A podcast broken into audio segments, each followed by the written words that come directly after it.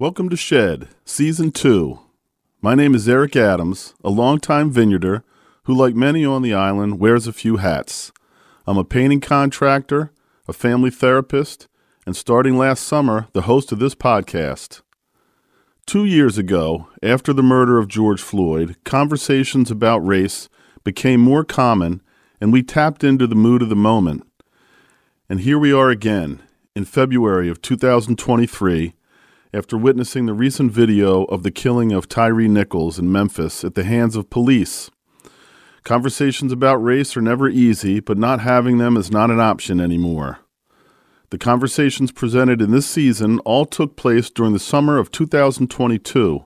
I talked with a range of islanders, both year round and seasonal, going into the corporate boardroom, on the movie set with a former child actor, and on the beat with a local biracial policeman. We hope by presenting these conversations with regular people talking about their own experiences, we will spark more conversations. We feel this is the first step in shedding our old ways and preconditioned notions. Today on the podcast, we are joined by Patty Favreau. Patty lives in West Tisbury while also commuting to New York City, where she helps manage a pension fund for the Episcopal Church. In this episode, Patty talks about the challenges she faces as a black woman in the corporate boardroom and raising her two biracial sons on the vineyard. Welcome to Shed, Patty. How you doing? Thanks for joining us. You're very welcome. Happy to be here. What exactly does the executive vice president and chief communications officer for the church pension group do? It's a very good question.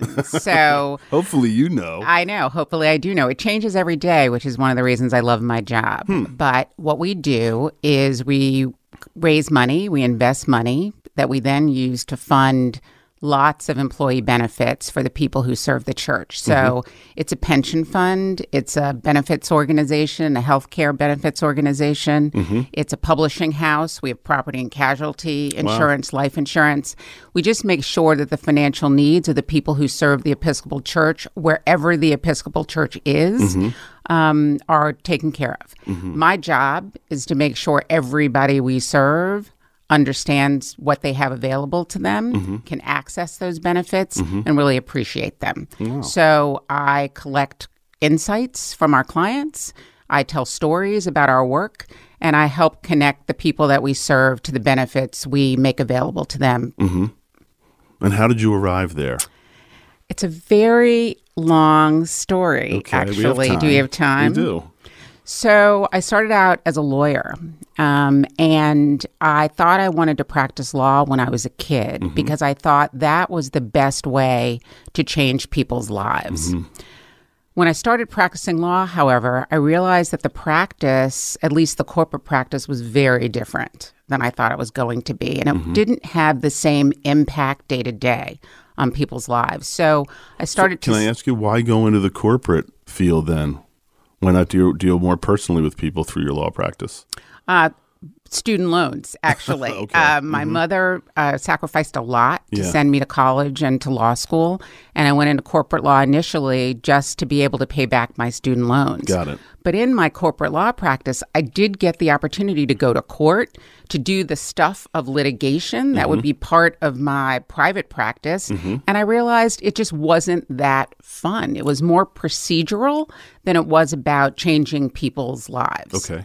So I segued over to financial services, in large part because my father um, became ill. My father became ill and was passing away. Mm-hmm. And literally on his deathbed, uh, he had cancer everywhere. He was deprived of most of his dignity. He looked up to me and my brother and said, At home, I have a life insurance policy. And the man who died pretty destitute was so proud that he could give my brother and me a little bit of something, mm-hmm. a little bit of legacy sure. to carry our lives forward. It helped me realize that financial products actually change mm. people's lives. Okay. So I leaned into financial services, started in the private sector, realized that even though the work that we did in the private sector, I worked at a private life insurance company for a number of years, mm-hmm. Was powerful that the corporate setting was not to my liking. Why?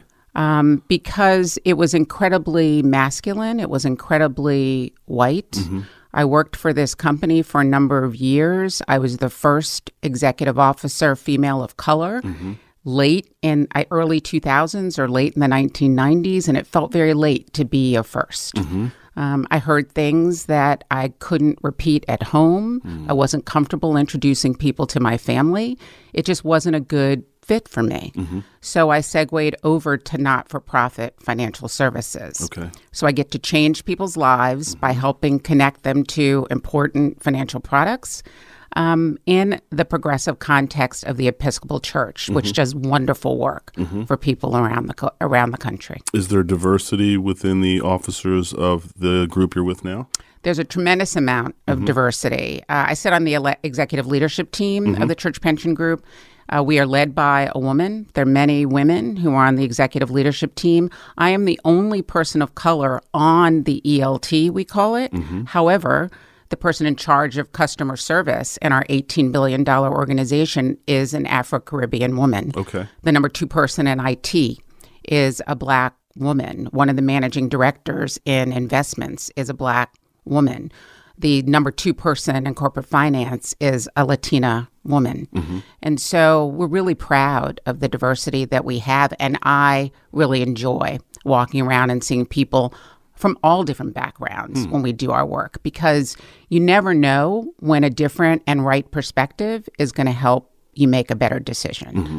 And I find at Church Pension Group that different people from all walks of life help us make better decisions for the mm-hmm. church. You think that's true across the board in business, that most businesses would benefit from a diverse uh, workforce and, and diverse leadership? I think it's true almost universally mm-hmm. that diversity combined with an emphasis on inclusion, it's not enough to just look different. You have to be able to activate those voices. Mm-hmm. So, diversity plus asking people who are diverse what they think and to contribute and creating the safe space to do that almost always leads to better decision making. Hmm. Patty, I'm assuming that despite having some diversity, that it, often in your career, you have been um, one of the few people, uh, diverse people in the rooms, that there's not a lot of diversity in the spaces you're moving in. Is that true, first of all? And if so, does that come with any unique pressures? So, my whole life since I started going to school has been me being one of a few in the room. Mm-hmm. I But don't even back to grade school? even back to grade school. In my family, I wasn't one of few in the room, but anytime I left my family and went to school, we started going to private school when I was very young. We went to camp when I was very young. Uh, I am used to being one of a few. So, yes, it is a reality to this day. It's a reality that I wish were not the case. Uh, but I am often one of a, one of a few is a good position to be in. Why? I am often still the only one, which is uh, a less desirable Okay. position to be in.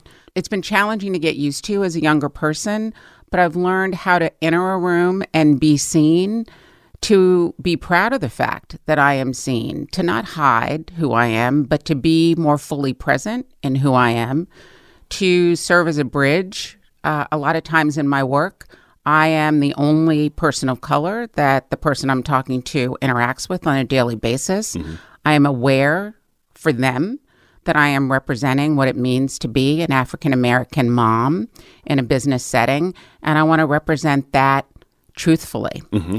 So I've learned that the best way to connect to people, even when they are different than I am, is to be 100% who I am, mm-hmm.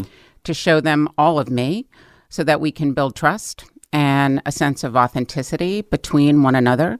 And so that's how I live my work life. And mm-hmm. that's actually how I live my social life. I would say here in Martha's Vineyard, I am also often one of one or one of a few in board situations and in social situations. Mm-hmm. And I find that almost a little more baffling and troubling to me Why? than in the work setting Why? Because here on the island, everyone believes that everything is so perfect and that it's this wonderful, diverse melting pot. And people will claim that they do not see race, or they will claim that if they see it, it doesn't make a difference in how they categorize and sort people. But then I don't understand how I walk into a party and I'm the only person of color in mm-hmm. 2020, which was the last time we went to parties, uh, in the room. I always just find it strange on an island that has so much diversity that the friendships are not diverse. I too struggle, particularly in the off season, with what seems like uh, only a few of us around. That's true. I, I share that. I'll say actually, COVID has brought this wonderful blessing of this walking group.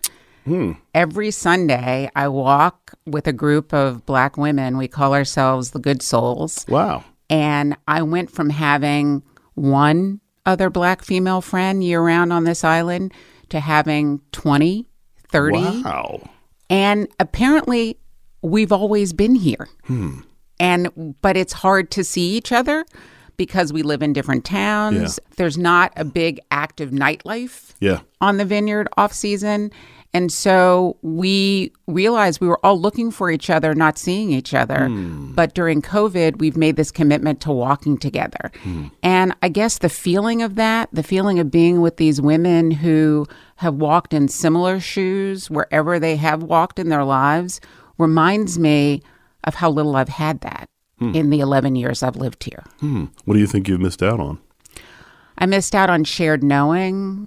I missed out on being able to share the burden I carry around, the concern for my brown boys mm-hmm. with other people who get it.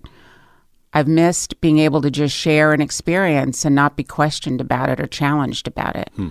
I don't have to convince these women that my life is hard, harder because I am a person of color because they've been there and they've done that mm-hmm. Walking and sharing with these women every Saturday or Sunday has reminded me of the lack of shared perspective, uh, shared burden carrying that I've experienced the past 10 years before I met these women. As an example, I have a son who's at the high school and he is active in theater and he's a minne singer. And the high school does a wonderful job of creating diverse opportunities for kids who sing and who act to be on the stage. And yet, I kept opening our local newspapers and seeing all white cast hmm. when I knew the cast was not all white. So, two years ago, when my son was the lead in It's a Wonderful Life, he played the lead role. The pictures that ran in the paper were an all white cast. Interesting. I was hurt by that as his mom, but I also knew how hard the school had worked Was to have a diverse. He was also. Mm-hmm. Uh, I also, but I knew how hard the school had worked Yep. to have a diverse cast, and Yep. I was disappointed. And I raised it with the paper, and they've been really responsive. This year, this high school put on Les Miserables, which is my favorite play of all time, and my brown son also was one of the lead characters. There were five leads of color mm-hmm. in the play. When I got the paper, it was only white cast members who were mm. featured again.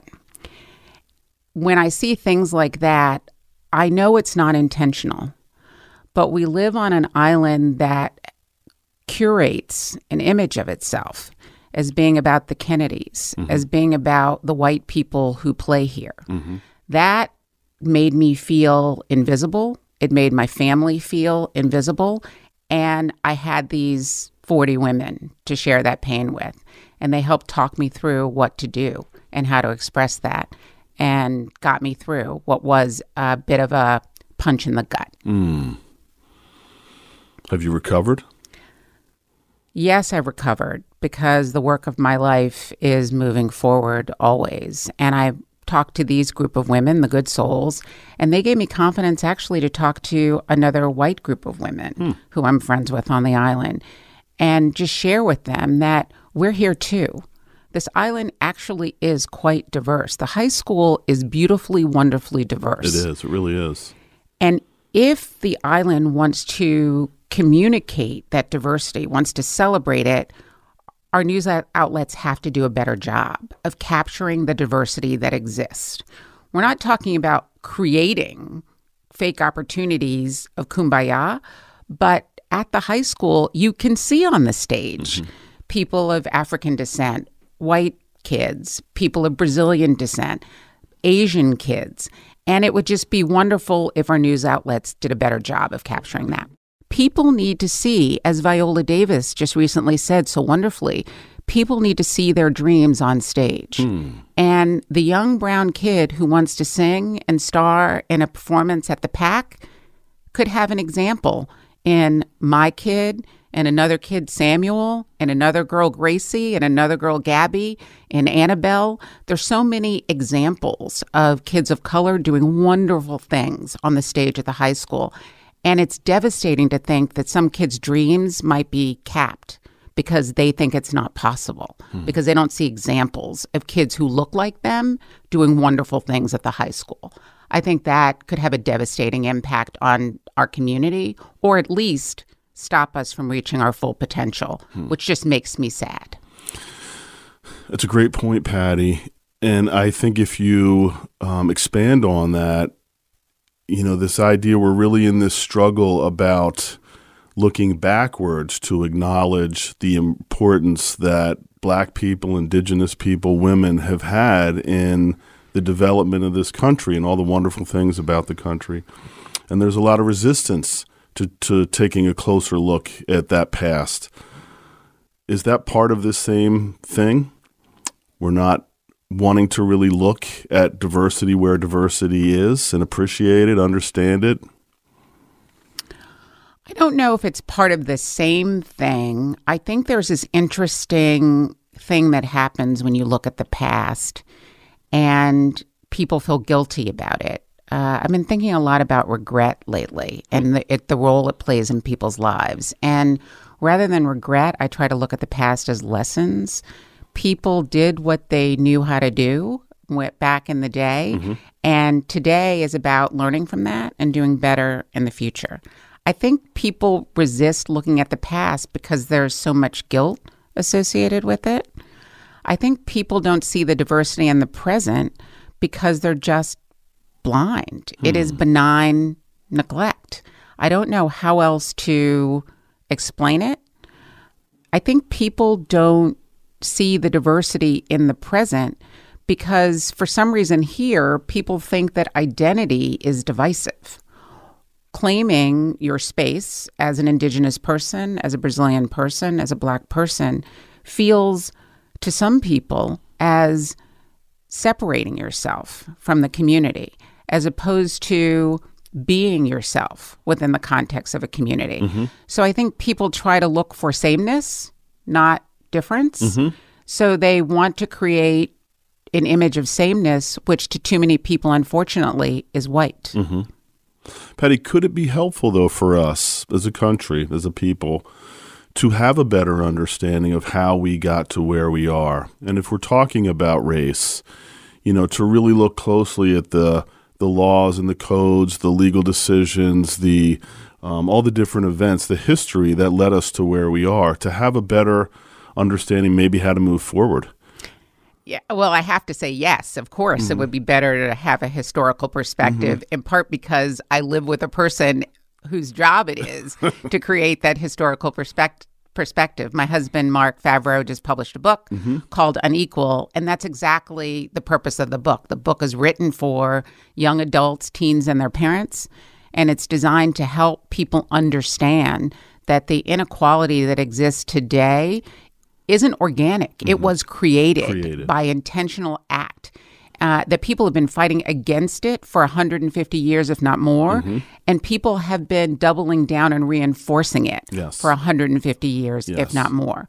So when the horribly horrible murders of too many people became well pu- so well publicized mm-hmm. over the past few years Marc wanted to help our kids understand that this didn't just start yesterday this started decades ago that the racism that you think you see, the inequality that you think you feel is real.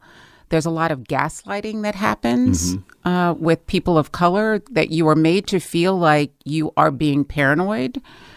But looking at history helps people understand that there is there were structures in place that created the realities of today and there are people who have fought against them and who have been successful at affecting change. So looking in the past, you know that the present is changeable because the past was created and that people's future people have power mm-hmm. to influence their future. Mm-hmm. We've seen video of a lot of young men uh, killed, unarmed men killed by police over the last, wow, number of years now. And this is something with a long history as well. Are you worried, as the mother of two biracial boys, are you worried about your boys?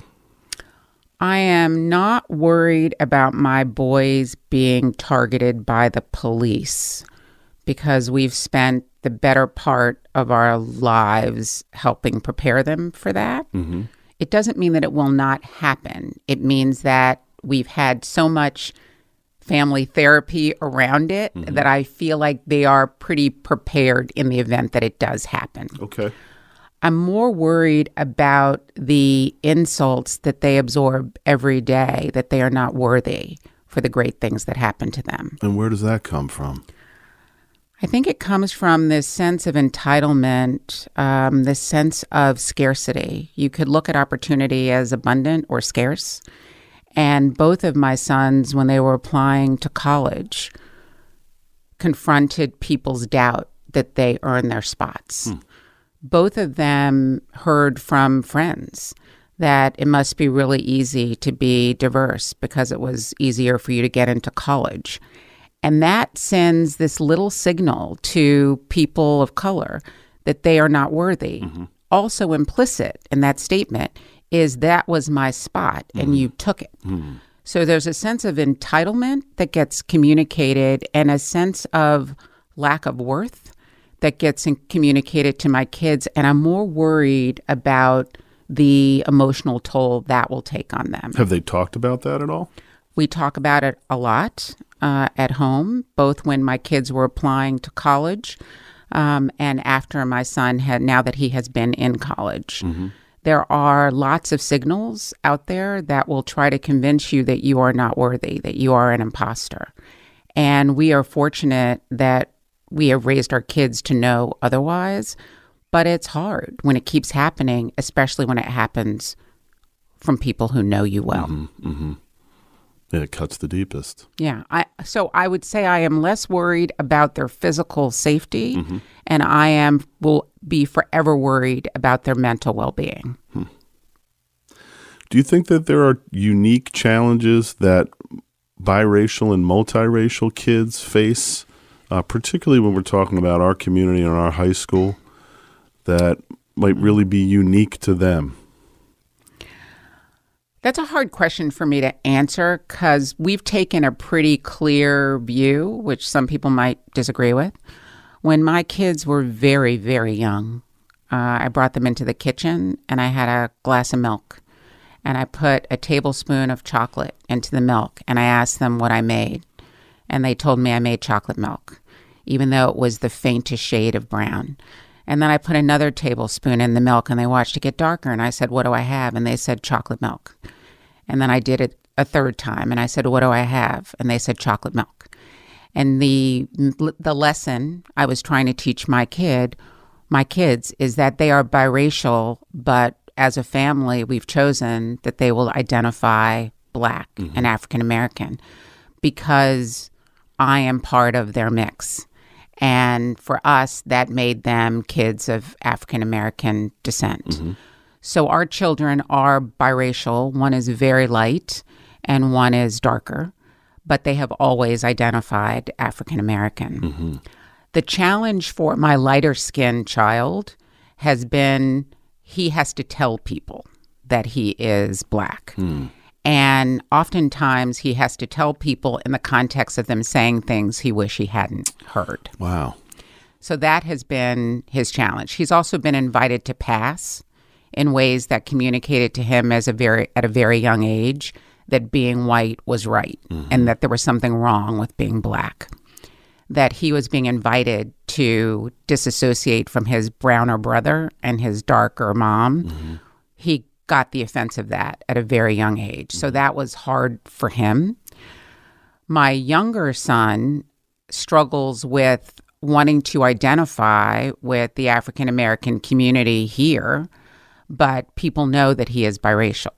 And so sometimes his opinions are discounted hmm. because he has a white father. Mm-hmm.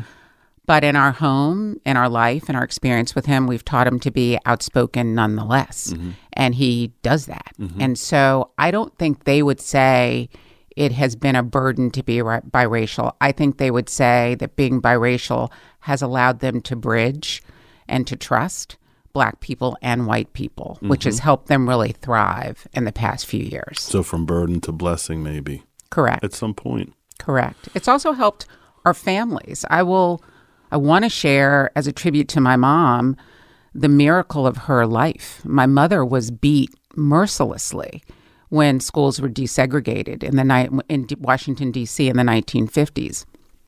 My mother has no reason to trust white people, none. She's been beaten, she has been the victim of discrimination in untold ways. But when I said I was in love with Marc, she embraced him with full arms. Hmm. And my mother has learned to trust people who look like people who hurt her when mm-hmm. she was in her teens.